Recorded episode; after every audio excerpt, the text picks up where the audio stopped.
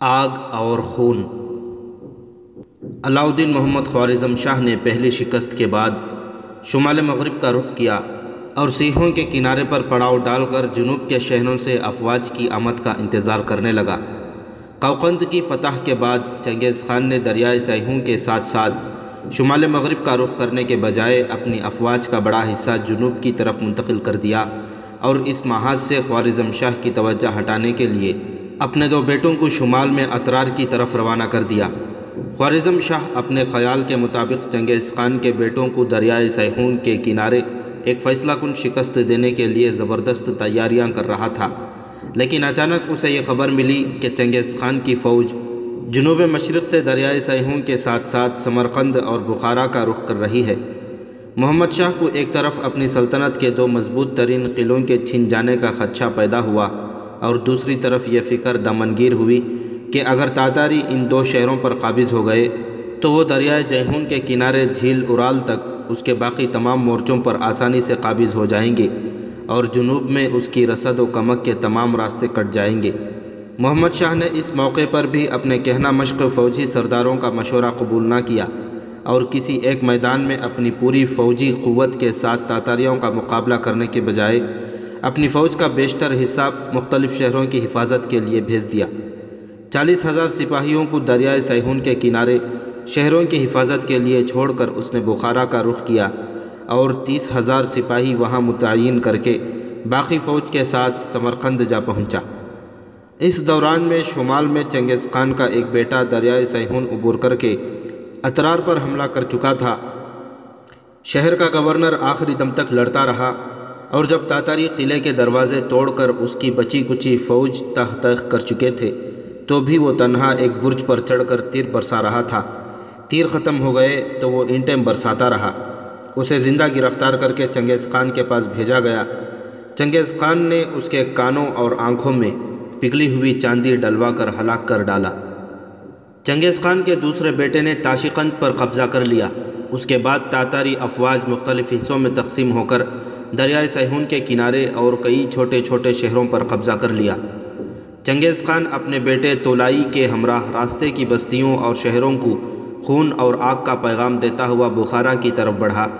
خوارزم شاہ کو سمرقند میں اس کی پیش قدمی کی اطلاع ملی۔ فوج کے سرداروں کی اس مرتبہ بھی یہی رائے تھی کہ چنگیز خان کے ساتھ ایک فیصلہ کن جنگ لڑی جائے۔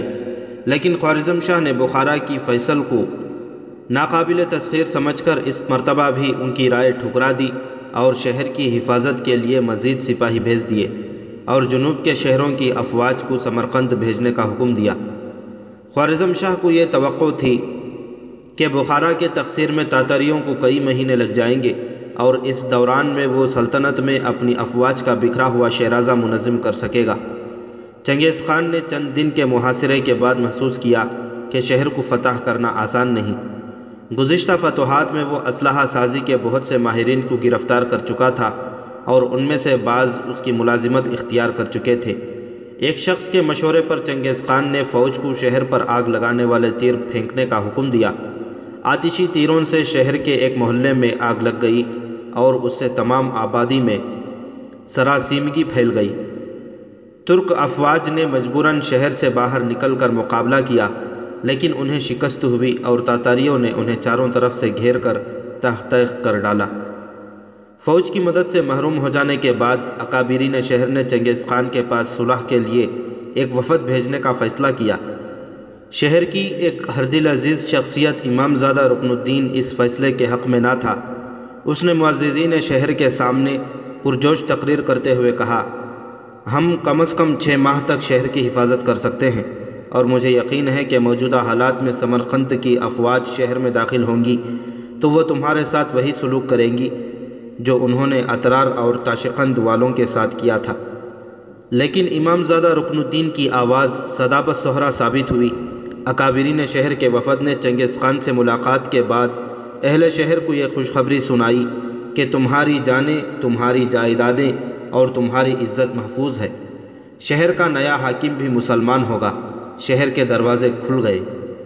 رکن الدین نے درست کہا تھا، اہل بخارا، وحشت اور بربریت کا طوفان اپنی آنکھوں سے دیکھ رہے تھے۔ وہ درسگاہیں جہاں قرآن پڑھا جاتا تھا، تاتاریوں کے گھوڑوں کے لیے استبلوں کا کام دے رہی تھیں۔ چنگیز خان بخارا کی عظیم الشان مسجد کی سیڑھیوں کے سامنے پہنچ کر گھوڑے سے اترا۔ یہ تمہارے بادشاہ کا گھر ہے۔ اس نے ایک شخص سے سوال کیا، نہیں، یہ خدا کا گھر ہے۔ چنگیز خان مسجد کے اندر داخل ہوا اور اس نے حاضرین کو مخاطب کرتے ہوئے کہا، میری افواج تھکی ہوئی ہیں، انہیں خوراک اور آرام کی ضرورت ہے، ان کے لیے اپنے اپنے گھروں کے دروازے کھول دو اور اس قسم کی کشادہ عمارتیں میرے گھوڑوں کے لیے خالی کر دو، ان کے لیے چارہ مہیا کرو۔ یاد رکھو، تم خدا کے قہر سے ڈرتے ہو اور میں تمہارے لیے خدا کا قہر بن کر آیا ہوں۔ چنگیز خان نے ایک مترجم کو اپنا مفہوم بیان کرنے کے لیے کہا اور مسجد سے باہر نکل آیا۔ یہ تمہید تھی۔ اس کے بعد اہل بخارا نے جو کچھ دیکھا، وہ ان کی توقع سے کہیں زیادہ تھا۔ رات کے وقت مردوں کو اپنے گھروں میں گھسنے کی اجازت نہ تھی اور وہ گلیوں، چوراہوں اور سڑکوں پر کھڑے، اپنے مکانوں کے اندر تاتاریوں کے وحشیانہ قہقہے اور عورتوں کی جگر دوست چیخیں سن رہے تھے۔ اگر کسی کی غیرت جوش مارتی اور وہ اپنے گھر میں گھسنے کی کوشش کرتا، تو تاتاری پہرے داروں کی تلواریں اسے خاک و خون میں لٹا دیتی۔ عمرہ کے محلات پر تاتاریوں کا پہرا اس سے کہیں زیادہ سخت تھا۔ انہیں طرح طرح کی جسمانی اذیتیں دینے کے بعد ان کے خفیہ خزانوں کا پتہ لگایا جاتا۔ اور جب وہ ایک خزانے کا پتہ دیتے، انہیں یہ کہا جاتا کہ تم نے اور بھی بہت کچھ چھپا رکھا ہے۔ وہ سب کچھ دے بیٹھتے لیکن تاتاری مرتے دم تک ان کا پیچھا نہ چھوڑ دے۔ بخارا کے باشندوں کے ہاتھ میں بیلچے دے کر عمرہ کے مکانات کی بنیادیں کھدوائی گئیں اور جب تاتاریوں کو یقین ہو گیا کہ اب بخارا میں کوئی کارآمد چیز باقی نہیں رہی، تو وہ شہر کے تمام باشندوں کو ہانک کر ایک کھلے میدان میں لے آئے۔ اب کسی کو غلط فہمی نہ تھی کہ ان کے ساتھ کیا ہونے والا ہے۔ ہر طرف عورتوں اور بچوں کی جگر دوست چیخیں سنائی دے رہی تھیں مردوں کی آنکھوں میں آنسو تھے۔ چیختی چلاتی عورتیں زبردستی کھینچ کھینچ کر مردوں سے علاحدہ کی گئیں۔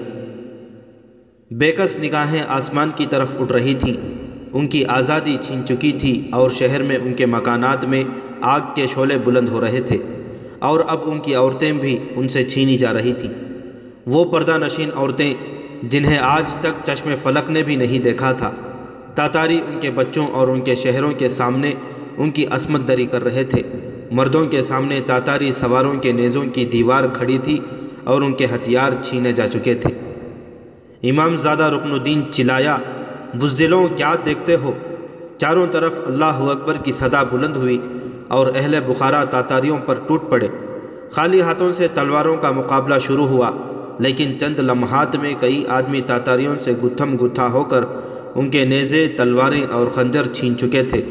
عورتوں کی عصمت دری کرنے والوں میں سے اکثر کی تلواریں سنبھالنے اور گھوڑوں پر سوار ہونے کا موقع نہ ملا۔ لیکن تاتاریوں کی پیشتر فوج گھوڑوں پر چوکس تھی۔ انہوں نے چند حملوں میں لاشوں کے انبار لگا دیے۔ تاہم، دو ہزار تاتاری مارے گئے۔ تاتاریوں نے غضبناک ہو کر چند گھنٹوں کے قتل عام کے بعد میدان صاف کر دیا۔ صرف چند عورتیں بچیں۔ ان کے ہاتھوں میں رسیاں باندھ کر گھوڑوں کی زینوں کے ساتھ منسلک کیا گیا اور تاتاریوں نے سمرقند کی طرف کوچ کر دیا۔ گھوڑوں کے ساتھ بندی ہوئی عورتیں زیادہ دور تک ان کی تیز رفتاری کا ساتھ نہ دے سکیں۔ جب قیدی عورتیں دم توڑ کر گر پڑی، تاتاری سوار خنجر کے ساتھ ان کی رسیاں کاٹ دیتے۔ چنگیز خان کو بخارا کی فتح کی خوشی سے زیادہ اپنے دو ہزار آدمیوں کی موت کا افسوس تھا۔ سمرقند دفاعی انتظامات کے لحاظ سے خوارزم شاہ کا مضبوط ترین شہر تھا۔ شہر کی حفاظت کے لیے ایک لاکھ دس ہزار سپاہی موجود تھے، لیکن بخارا کی فتح کی غیر موتقع خبر سے سلطان کی رہی صحیح خود اعتمادی جاتی رہی اور وہ چند سرداروں کو شہر کی قیادت سونپ کر بلخ کی طرف نکل گیا۔ فوج کو جن دو بڑی شخصیتوں سے صحیح رہنمائی کی توقع تھی، وہ سمرقند میں موجود تھیں۔ سلطان کا نوجوان بیٹا جسے شیر خوارزم کہا جاتا تھا، سلطنت کے شمال مغربی علاقوں میں افواج تیار کر رہا تھا۔ اس نے ایلچی بھیج کر اپنے ضدی باپ سے سمرقند آنے کی اجازت مانگی، لیکن سلطان کی طرف سے یہ جواب ملا، تم مجھ سے زیادہ تجربے کار نہیں، جب ضرورت ہوگی تمہیں بلا لیا جائے گا۔ دوسرا تیمور ملک تھا، جس نے قوقند کے مارکوں میں سارے ترکستان کو اپنا گرویدہ بنا لیا تھا۔ اس کے متعلق سمرقند کے ہر بچے اور بوڑھے کی رائے یہ تھی کہ وہ ایک لاکھ دس ہزار سپاہیوں کے ساتھ تاتاریوں کو ہر میدان میں شکست دے سکتا ہے۔ لیکن سلطان نے سمرقند پہنچتے ہی اسے بلخ کے آس پاس جنگجو قبائل کو منظم کرنے کے لیے بھیج دیا تھا۔ جب خوارزم شاہ بھی سمرقند سے نکل گیا تو تمام لشکر میں مایوسی پھیل گئی۔ فوج کے باقی سردار ذاتی رقابتوں کے باعث پہلے ہی مختلف ٹولیوں میں بٹے ہوئے تھے۔ کوئی با اثر شخصیت سر پر نہ ہونے کی وجہ سے یہ اختلاف اور بڑھ گیا۔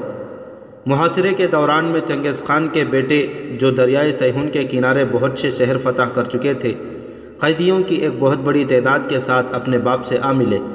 سمرقند کی فصیل بہت مضبوط تھی۔ بارہ آہنی دروازے جن کی حفاظت کے لیے برجوں پر تیر اندازوں کا پہرا تھا، ناقابل تسخیر تھے۔ چنگیز خان نے قیدیوں کو فصیل کے ارد گرد مورچے کھودنے کے کام پر لگا دیا اور طویل محاصرے کی تیاریاں شروع کر دیں۔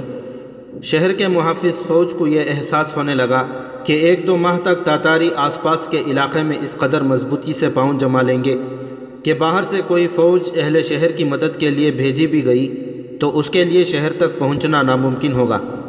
مورچے تعمیر کرنے کے لیے تاتاری آس پاس کی بستیوں سے قیدیوں کی نئی نئی ٹولیاں لا رہے تھے۔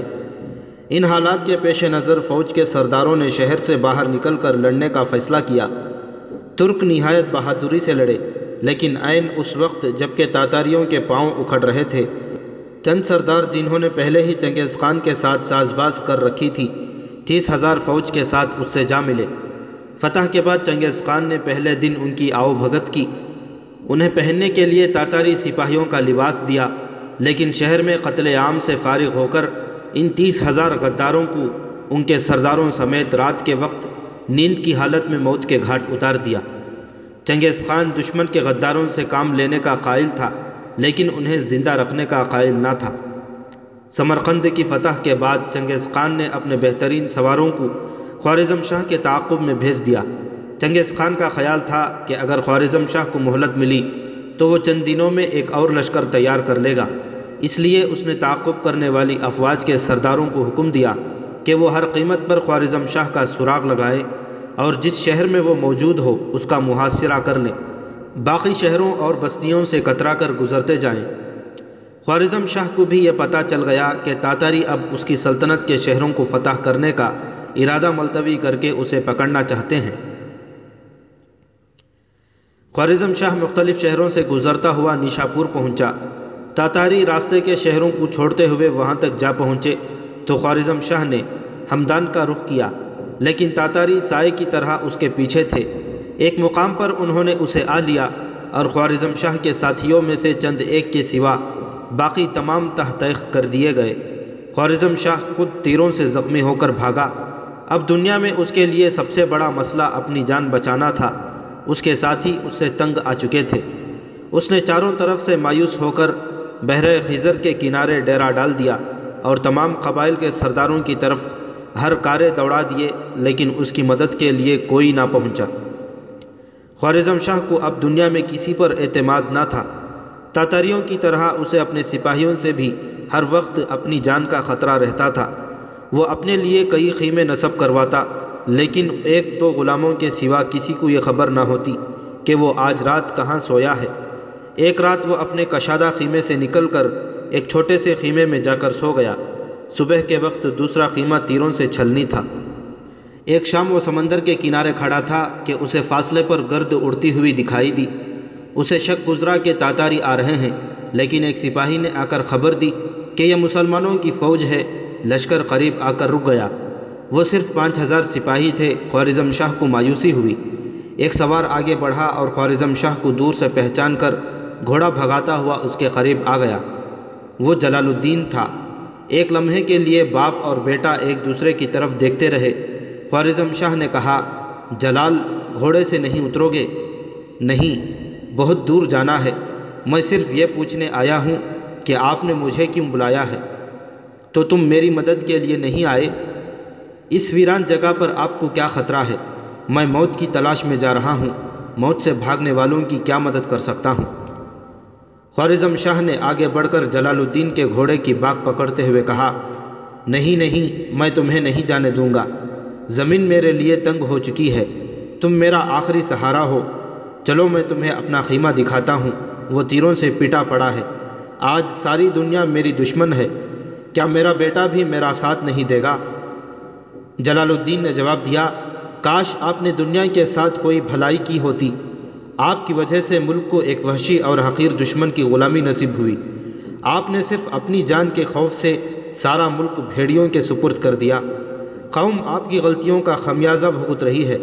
مسلمان آپ کی وجہ سے تاتاریوں کے ہاتھوں اپنی بہو بیٹیوں کی بے حرمتی دیکھ رہے ہیں۔ آپ آج انہیں یہ پیغام بھیجتے ہیں کہ وہ آ کر آپ کے خیمے پر پہرا دیں۔ لیکن کس منہ سے؟ جلال جلال، میں تمہارا باپ ہوں۔ کاش آپ کے پہلو میں دل ہوتا، لیکن قدرت نے وہاں گوشت کا ایک بے جان لتھڑا رکھ دیا ہے۔ آخر ان باتوں سے تمہارا کیا مطلب ہے؟ کچھ نہیں، آپ کے ساتھ میری آخری ملاقات ہے، اور میں آپ کے پاس درخواست لے کر آیا ہوں کہ خزانے میرے حوالے کر دیجیے۔ میں چاہتا ہوں کہ بخارا اور سمرقند کے خزانوں کی طرح وہ بھی تاتاریوں کے قبضے میں نہ آ جائے۔ مجھے تازہ افواج تیار کرنے کے لیے ایک ایک کوڑی کی ضرورت ہے۔ تو تمہارا خیال ہے کہ تم تاتاریوں کے ساتھ لڑ سکتے ہو۔ میرا شروع سے یہ خیال تھا، لیکن آپ نے میرا راستہ رو کے رکھا۔ جلال، تاتاریوں کے ساتھ لڑنے کا خیال ایک جنون ہے، اور میں اس مصیبت میں اپنی رہی سہی پونجی سے محروم نہیں ہونا چاہتا۔ خدا کے لیے میرا ساتھ دو، مجھے اپنی جان سے زیادہ تمہاری جان عزیز ہے۔ اس آسمان کے نیچے ایسی جگہیں ہیں جہاں ہم آرام سے باقی زندگی گزار سکتے ہیں۔ ہم مصر چلے جائیں گے۔ اندلس چلے جائیں گے۔ جلال الدین نے جواب دیا، میں بزدلوں کی زندگی بسر کرنے والوں کا ساتھ دینے کے بجائے بہادروں کی موت مرنے والوں کا ساتھ دوں گا۔ وہ قوم جو آپ کے تخت و تاج کے لیے خون بہاتی رہی، آج اسے میرے خون اور پسینے کی ضرورت ہے، میں اسے پیٹ نہیں دکھا سکتا۔ لیکن ان پانچ ہزار سپاہیوں سے تم کیا کر سکو گے؟ تاتاری ریت کے ذروں سے بھی زیادہ ہیں۔ ایسے موقعوں پر ایک سپاہی فتح اور شکست سے بے نیاز ہو کر میدان میں کودنے پر مجبور ہو جاتا ہے۔ میں اپنا فرض پورا کروں گا۔ فتح اور شکست خدا کے ہاتھ میں ہے، لیکن جیتے جی شکست کا اعتراف ایک مسلمان کے شایان شان نہیں۔ مجھے یہ بھی یقین ہے کہ اگر میں ان پانچ ہزار سپاہیوں کو بہادروں کی موت مرنا سکھا دوں، تو ساری قوم جی اٹھے گی۔ آپ مصر جائیے، مجھے اس خزانے کی ضرورت نہیں۔ میں پیٹ پر پتھر باندھ کر اور جسم پر چیتھڑے اوڑھ کر لڑوں گا اور مجھے یقین ہے کہ قوم میرا ساتھ دے گی۔ جلال الدین نے باغ کھینچ کر گھوڑے کو ایڑ لگا دی۔ جلال ٹہرو مجھے یہاں چھوڑ کر نہ جاؤ۔ یہاں میرا کوئی نہیں، مجھے اپنے ساتھ لے چلو۔ جلال الدین نے گھوڑا روکتے ہوئے کہا، چلیے۔ لیکن کہاں؟ موت کے پیچھے آزادی کی تلاش میں۔ نہیں نہیں، بیٹا میرا کہاں مانو؟ ہم تاتاریوں سے نہیں لڑ سکتے۔ خدا اور رسول صلی اللہ علیہ وسلم کے احکام سے زیادہ میرے لیے آپ کا حکم مقدم نہیں۔ ہماری منزل اور راستے مختلف ہیں۔ خدا حافظ۔ چند دن کے بعد خوارزم شاہ کو کسی نے تاتاریوں کی آمد کی خبر دی اور وہ اپنے چند رفیقوں سمیت بحرہ خزر کے ایک جزیرے میں پناہ گزین ہو گیا اور وہیں گمنامی کی موت مر گیا۔ تاتاریوں کا سہیل ہمگیر ترکستان، خراسان اور ایران کے وسیع میدانوں کا رخ کر رہا تھا۔ آگ اور خون کے اس طوفان کے سامنے پہاڑ، دریا، قلعے کوئی شے نہ تھے۔ شمال اور مغرب میں تاتاریوں کے سیلاب کی لہریں سلطنت خوارزم کی حدود سے آگے گزر کر دریائے دینسپر کے کناروں کو چھو رہی تھیں۔ چنگیز خان کا ایک بیٹا روس میں ماسکو کے دروازے پر دستک دے رہا تھا۔ اور دوسرا مشرقی یورپ کی چھوٹی چھوٹی سلطنتوں کو تخت و تاراج کر رہا تھا۔ لیکن خوارزم کی وسیع سلطنت میں ابھی تک ایک ناقابل تسخیر چٹان موجود تھی۔ سیلاب کی تند و تیز لہریں کئی بار اس کے اوپر سے گزر گئیں، لیکن اسے متزلزل نہ کر سکیں۔ خوارزم کی خاکستر میں ابھی تک آگ کی ایک چنگاری سلگ رہی تھی، اور چنگیز خان یہ خطرہ محسوس کر رہا تھا کہ اگر اس چنگاری کو ختم نہ کیا گیا تو راکھ کا یہ انبار کسی دن ایک آتش فشاں پہاڑ بن جائے گا۔ یہ آہینی چٹان اور یہ نہ بجھنے والی چنگاری جلال الدین تھا۔ ایک بزدل باپ کا بہادر بیٹا۔ وہ ان لوگوں میں سے تھا جو جیتے جی ہار نہیں مانا کرتے، جو فتح اور شکست سے بے نیاز ہو کر لڑتے ہیں۔ طوفان میں ڈوبتے ہوئے سمندر کی گہرائی کی پرواہ نہیں کرتے۔ جلال الدین نے جان بازوں کی ایک مٹھی بھر جماعت کے ساتھ کئی میدانوں میں تاتاریوں کا مقابلہ کیا۔ وہ ایک جگہ سے شکست کھا کر نکلتا اور دوسرے دن یہ سنا جاتا کہ وہ تیس یا چالیس کوس دور اپنی سلطنت کے کسی کھوئے ہوئے شہر کو واپس لے چکا ہے۔ کبھی اس کے ساتھ پانچ ہزار سپاہی ہوتے، کبھی پانچ سو اور کبھی پانچ ہزار سے بھی کم، لیکن وہ لڑتا رہا۔ وہ بھوکے شیر کی طرح اقب سے حملہ کرتا، عقاب کی طرح ہراول پر جھپٹتا اور تاتاریوں کے دیکھتے دیکھتے کسی پہاڑ یا جنگل میں روپوش ہو جاتا۔ رات کے وقت اس کے سوار تاتاریوں کی چھاونیوں پر حملہ کرتے اور آن کی آن میں جلتی ہوئی مشلوں سے سینکڑوں خیموں کو آگ لگا جاتے۔ وہ تاتاریوں کی ٹڑی دل افواج سے مروب نہ ہوا۔ مفتوحہ شہروں اور بستیوں پر تاتاریوں کے مظالم کی داستانیں اس کا حوصلہ پست نہ کر سکی بخارا، سمرقند اور دوسرے شہروں پر تاتاریوں کے مظالم کی داستانیں سن کر جنوب کے شہروں کی بیشتر آبادی ہمسایہ ممالک کی طرف ہجرت کر چکی تھی۔ عراق، شام، افغانستان اور مصر کی طرف جانے والے راستوں پر لاکھوں پناہ گزین بچوں، مردوں اور عورتوں کے قافلے بھوک سے مر رہے تھے۔ صاحب حیثیت لوگ محمد شاہ کی پہلی شکست کے خبر پاتے ہی دوسرے ممالک میں ہجرت کر چکے تھے۔ لیکن چند اور شہر فتح ہونے کے بعد جب سب کو یقین ہو گیا کہ تاتاری کسی ایسے مسلمان مرد کو زندہ نہیں چھوڑتے جو تلوار اٹھا سکتا ہے تو غریب و نادار لوگ بھی اپنی بستیاں اور شہر خالی کرنے لگے۔ قافلوں اور قافلوں کے رہنماؤں میں سے بہت کم کو علم ہوتا تھا کہ ان کی منزل کہاں ہے، لیکن وہ جا رہے تھے۔ شمال مشرق سے تاتاریوں کا خوف انہیں جنوب مغرب کی طرف دھکیل رہا تھا۔ چند قافلوں کا تاتاریوں سے تصادم ہوا۔ ان میں سے چند خوبصورت عورتوں کے سوا تمام کو قتل کر دیا جاتا۔ روز ازل سے لے کر اب تک دن کے وقت سورج اور رات کے وقت تاروں نے خدا کی زمین پر اپنی آنکھوں سے ایسے مظالم نہ دیکھے تھے۔ پناہ گزینوں کی زیادہ تر تعداد مرو کا رخ کر رہی تھی اور یہ وہ شہر تھا جو چھ صدیاں پیشتر ترکستان کے فاتح اعظم قطیبہ بن مسلم باہلی کا مستقر تھا، جہاں سلطان سنجر سلجوقی کی خبر موجود تھی۔ جلال الدین کی سرگرمیوں کے بعض پیشتر پناہ گزینوں کو تاتاریوں کے ہاتھوں سے بچ کر مرو پہنچنے کا موقع مل گیا۔ چند مہینوں میں مرو میں کئی لاکھ پناہ گزین جمع ہو چکے تھے۔ اہم فیصلے۔ طاہر کو قید ہوئے دس مہینے گزر چکے تھے۔ ابتدائی چند ہفتے عوام بہت مشتعل رہے، لیکن آہستہ آہستہ ان کا جوش و خروش ٹھنڈا پڑ گیا اور مظاہرے بند ہو گئے۔ حکومت نے عوام کی طرف سے مطمئن ہو کر عبدالعزیز، عبدالملک اور ان کے ساتھیوں کے متعلق حکومت کے خلاف نفرت پھیلانے کے جرم میں گرفتاری کے احکام جاری کر دیے۔ لیکن سنجیدہ اور با اثر لوگوں کا ایک طبقہ ان کا حامی تھا اور حکومت کو انہیں پرامن طریقے سے گرفتار کرنے کا موقع نہ ملا۔ بخارا، سمرقند توس ترمز اور رے کے متعلق المناک خبریں سن کر اہل بغداد نے پھر کروٹ لی اور طاہر کے حمیوں کی تعداد میں اضافہ ہونے لگا۔ پناہ گزینوں کا ایک قافلہ بغداد پہنچا۔ اور ان کی زبانی تاتاریوں کے روح فرسا مظالم کی داستانیں سننے کے بعد بغداد کی ہر محفل میں خلیفہ اور عمرائے سلطنت کی بے حیثی پر نکتہ چینی میں اضافہ ہونے لگا۔ تاتاریوں کے ایران میں داخل ہونے کی خبر سن کر ان کی بے چینی خوف و حراس میں تبدیل ہو گئی اور لوگ کھلے بندوں، وزیر اعظم، خلیفہ اور دوسرے عمرہ کے خلاف غم و غصے کا اظہار کرنے لگے۔ ایک رات شہر کی مسجد میں دروازے پر اس مضمون کے اشتہار چسپان تھے۔ غفلت کی نیند سونے والوں، جاگو، ہلاکت اور بربادی کا طوفان بغداد کے دروازوں پر دستک دے رہا ہے۔ جن لوگوں کو تم اپنا محافظ سمجھتے ہو، وہ تاتاریوں کے ساتھ تمہاری عزت اور آزادی کا سودا کر چکے ہیں۔ کیا اب تک حکومت کی غیر جانبداری یہ ثابت کرنے کے لیے کافی نہیں کہ طاہر بن یوسف نے خلیفہ اور چنگیز خان کے درمیان جس خفیہ سمجھوتے کا انکشاف کیا تھا وہ ہو چکا ہے۔ اگر طاہر کا الزام غلط تھا تو حکومت اس پر کھلی عدالت میں مقدمہ چلانے کی جرت کیوں نہیں کرتی؟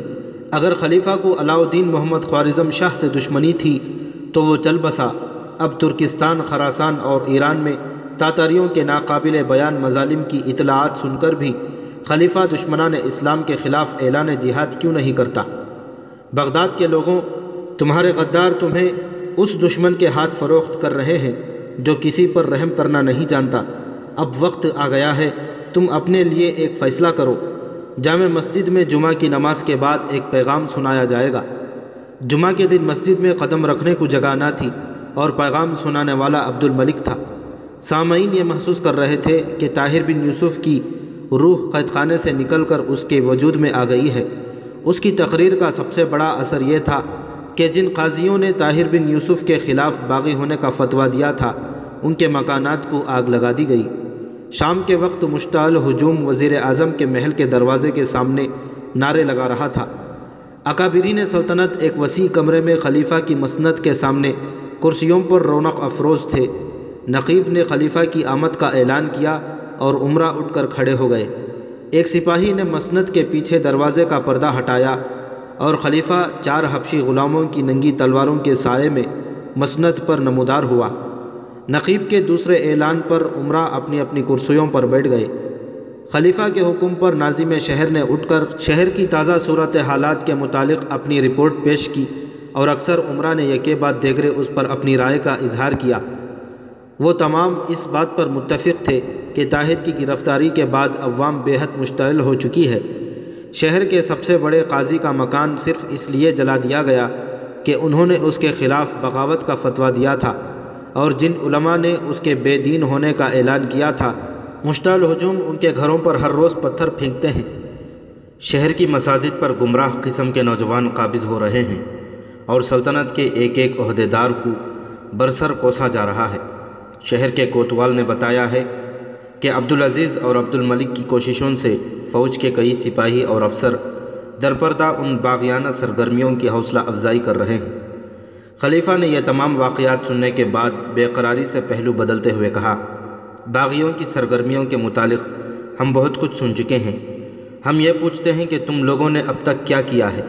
کتنے آدمی گرفتار کیے کوتوال اور ناظم شہر اس سوال پر وزیر اعظم کی طرف دیکھنے لگے۔ وزیر اعظم نے اٹھ کر کہا، امیر المومنین کی اجازت سے میں اس سوال کا جواب دینا چاہتا ہوں۔ خلیفہ نے اس بات میں سر ہلا دیا اور وزیر اعظم نے کہا لوگ اس بات سے زیادہ بدزن ہوئے ہیں کہ ہم نے طاہر پر مقدمہ چلائے بغیر اسے قید خانے میں ڈال دیا ہے۔ اس نے اپنی تقریروں میں حکومت پر سخت الزامات لگائے تھے۔ اگر اسے عدالت میں لایا جائے تو مجھے یقین ہے کہ وہ کسی الزام کا ثبوت نہیں دے سکے گا۔ اور رائے عامہ جو آج ہمارے خلاف ہے، کل اس سے کہیں زیادہ اس کے خلاف ہو جائے گی۔ ہم اگر آج اندھا دھند گرفتاریاں شروع کر دیں تو بغداد کے قید خانے بھر جائیں گے۔ لیکن باغیوں کی تعداد میں کمی نہ ہوگی۔ اس کے علاوہ ترکستان کے مفتوحہ علاقوں پر تاتاریوں کے مظالم کسی سے پوشیدہ نہیں۔ جب اسلامی ممالک کے باشندوں کو پتہ چلے گا کہ بغداد کی عوام حکومت کو تاتاریوں کے ساتھ ساز باز کرنے کا مجرم گردانتے ہیں اور حکومت کھلی عدالت میں اپنی نیک نیتی کا ثبوت دینے کے بجائے لوگوں پر سختی کر کے ان کی آواز دبانا چاہتی ہے، تو وہ یہ سوچنے میں حق بجانب ہوں گے کہ حکومت واقعی مجرم ہے۔ طاہر نے ممبر پر کھڑے ہو کر یہ اعلان کیا تھا کہ اس کے ساتھ جو نوکر یہاں سے روانہ ہوئے تھے، ان کے منڈے ہوئے سروں پر سابق وزیر خارجہ اور حضرت امیر المومنین مدض اللہ العالی کے دستخطوں سے ایسی تحریر لکھی ہوئی تھی، جس میں تاتاریوں کو خوارزم پر حملہ کرنے کی ترغیب دی گئی تھی۔ لیکن ہم آسانی سے یہ ثابت کر سکتے ہیں کہ یہ ایک افسانہ ہے۔ وحید الدین اپنی پہلی سازش کے انکشاف کے بعد اچانک روپوش ہو گیا تھا اور آج تک اس کا پتہ نہیں۔ اور طاہر یہاں سے وحید الدین کے روپوش ہو جانے سے ایک یا ڈیڑھ ماہ بعد قراقرم کی طرف روانہ ہوا تھا، اس لیے وہ یہ ثابت نہیں کر سکتا کہ اس کے ساتھ وحید الدین سے کوئی تحریر یا ہدایات لے کر گئے تھے۔ اس کے علاوہ ان کے بیان کے مطابق وہ تینوں آدمی مارے جا چکے ہیں اور ان کے سر خوارزم شاہ کے پاس بھیجے گئے تھے، اس لیے وہ اس تحریر کے متعلق بھی کوئی ثبوت پیش نہیں کر سکتا۔ مجھے یقین ہے کہ اسے قاضی کے سامنے لایا جائے تو بغداد کا احمق ترین آدمی بھی اسے جھوٹا خیال کرے گا۔ اس کے برعکس، اس پر مقدمہ چلائے بغیر اسے قید میں رکھنے یا کوئی اور سزا دینے سے بغداد کے لوگوں کی بے چینی بڑھتی جائے گی۔ عمرائے سلطنت کی اکثریت نے وزیر اعظم کی تجویز کی حمایت کی۔ خلیفہ نے محلب بن داؤد کی طرف دیکھا اور اس نے اٹھ کر نہایت فصیح انداز میں تقریر شروع کی۔ ہم طاہر کو ایک معمولی عقل کا آدمی سمجھنے میں غلطی کر رہے ہیں۔ میرے خیال میں وہ بغداد کی فضا مقدر کرنے کے لیے حکومت خوارزم کی ہدایات پر عمل کر رہا ہے۔ اس کی دولت کے قصے پہلے بھی مشہور تھے اور اب وہ اس مہم کے لیے یقیناً اپنے ساتھ بہت کچھ لے کر آیا ہوگا۔ وہ نوکر جو اس کے ساتھ گئے تھے، نہایت معمولی حیثیت کے لوگ تھے۔ ممکن ہے کہ دولت کے لالچ سے وہ اس کے مقاصد کا اعلی کار بننے کے لیے تیار ہو گئے ہوں۔ اور یہ بھی ممکن ہے کہ وہ زندہ ہوں اور طاہر نے انہیں بغداد کے کسی گوشے میں چھپا رکھا ہو۔ اور ان کی موت کا قصہ اس لیے مشہور کیا کہ ہم ان کی جستجو نہ کریں۔ آپ صرف اس بھروسے پر اسے عدالت میں اپنے الزامات ثابت کرنے کا موقع دینا چاہتے ہیں کہ اس کے حق میں گواہی دینے والا کوئی نہیں۔ لیکن اگر اچانک وہ تین آدمی کسی گوشے سے نکل کر عدالت میں آ جائیں، تو عوام کو آپ یہ نہیں سمجھا سکیں گے کہ وہ جھوٹے ہیں۔ اس کے علاوہ یہ بھی ممکن ہے کہ وحید الدین محض اس سازش کو چھپانے کے لیے روپوش ہو گیا ہو۔ اسی نے ان تینوں آدمیوں کے سروں پر کچھ لکھا ہو اور اسی نے خلیفہ کے جعلی دستخط کیے ہوں۔ کسی کے لیے سابق وزیر خارجہ کی ہاتھ کی تحریر پہچاننا مشکل نہ ہوگا۔ طاہر نے اپنی ایک تقریر میں کہا تھا کہ قراقرم میں ان کے سر مونٹ کر یہ تحریریں پڑھی گئیں۔ اس لیے یہ ظاہر ہوتا ہے کہ انہیں بغداد سے طاہر کے ساتھ بھیجنے سے کچھ عرصہ پہلے ہی تیار کر لیا گیا تھا۔ وحید الدین ایک عام آدمی نہ تھا، وہ حکومت کا ایک اہم رکن تھا۔ اگر عدالت میں اس کی سازش ثابت ہو گئی، تو عوام ہم سب کو مجرم کر دانیں گی۔ اس لیے میں اسے عدالت میں لانا خطرے سے خالی نہیں سمجھتا۔ تاہم میں وزیر اعظم کی اس رائے کے حق میں ہوں کہ سردست کسی سخت اقدام سے عوام کو مشتعل کرنا خطرے سے خالی نہیں۔ اگر ہم تدبر سے کام لیں، تو یہ تمام مشکلات حل ہو سکتی ہیں۔ حضرت امیر المومنین اور قابل احترام وزیر اعظم مجھے اجازت دیں تو میں تخلیے میں ایک تجویز پیش کروں۔ خلیفہ نے عصر کے وقت وزیر اعظم اور محلب کو حاضر ہونے کا حکم دے کر مجلس برخاست کر دی۔ عصر کے وقت جب وزیر اعظم خلیفہ کے محل کے دروازے پر پہنچا تو شہر کا ناظم اور محلب باہر نکل رہے تھے۔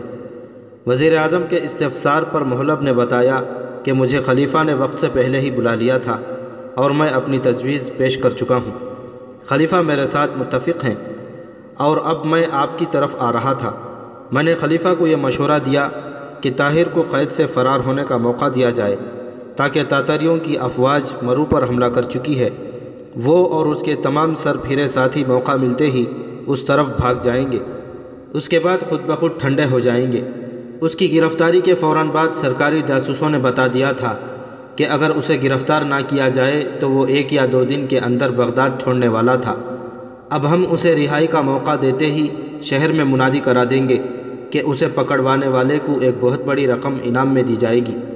اور اس کے چلے جانے کے ایک یا دو دن بعد ہم یہ مشہور کر دیں گے کہ وہ خوارزم شاہ کے ائمہ پر بغداد میں فتنہ پیدا کرنے کے لیے آیا تھا۔ وزیر اعظم نے کہا، آپ نے ہمیں یہ راستہ بتا کر ملک کی بہت بڑی خدمت کی ہے۔ میں ابھی داروغہ کو حکم بھیجتا ہوں کہ اسے قید خانے سے بھگا دے۔ محلب نے کہا، یہ کام میرے سپرد کر دیجیے۔ میں کل ناظم شہر کے ساتھ خود داروغہ کے پاس جاؤں گا اور اسے سمجھا دوں گا کہ اسے کیا کرنا چاہیے۔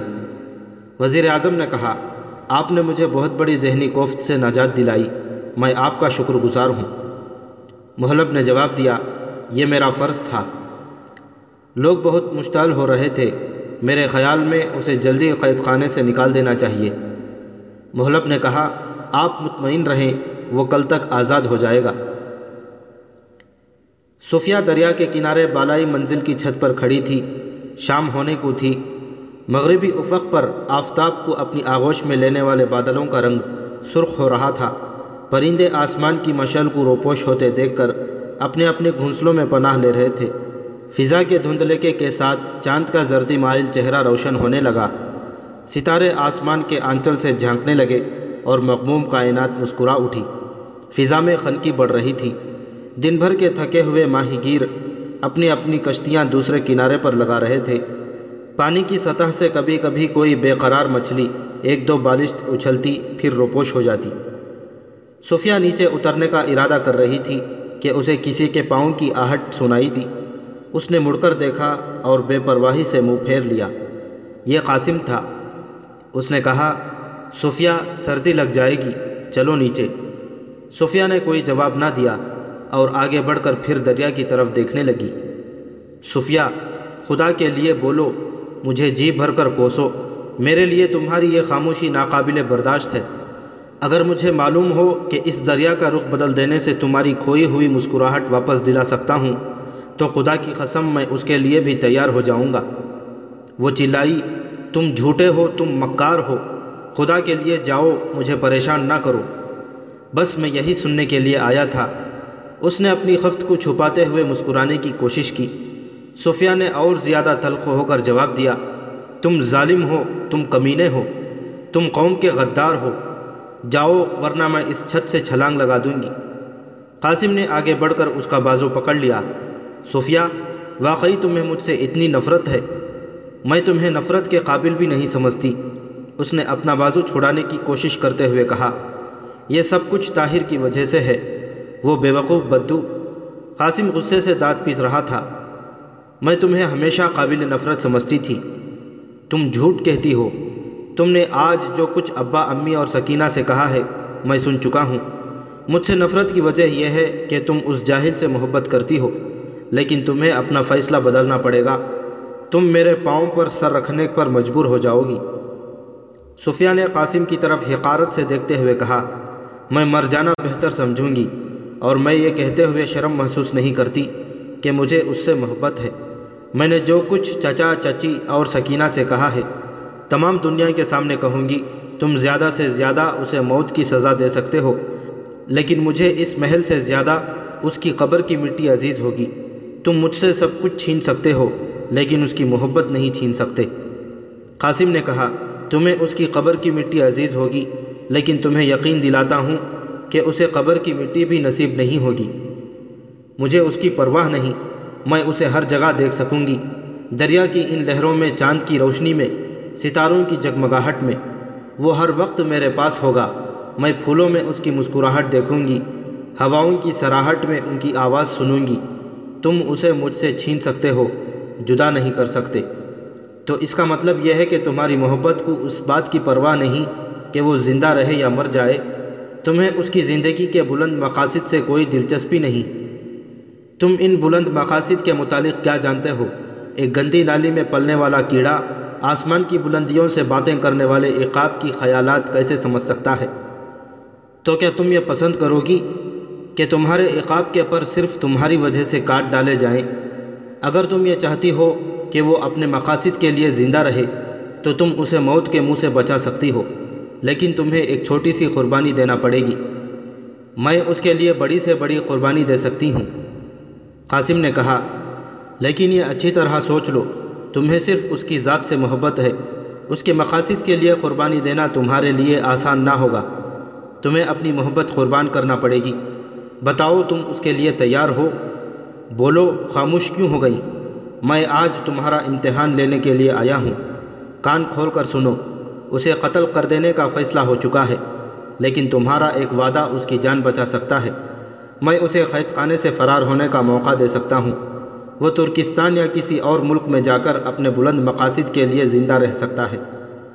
صفیہ نے قدرے نرم ہو کر سوال کیا، اور اس کے عوض مجھ سے کیا وعدہ لینا چاہتے ہو؟ وہ یہ کہ تم میرے ساتھ شادی کر لو گی دونوں کچھ دیر ایک دوسرے کو دیکھتے رہے۔ صفیہ کے کانوں میں طاہر کے یہ الفاظ گونج رہے تھے۔ آپ ایک عالیشان محل میں رہ کر بھی اپنا دم گھٹتا محسوس کرتی ہیں، لیکن ترکستان میں آپ کی ہزاروں ایسی بہنیں جنہیں اس آسمان کے نیچے سر چھپانے کو جگہ نہیں ملتی۔ اس وقت میری توجہ کی حقدار وہ ہیں۔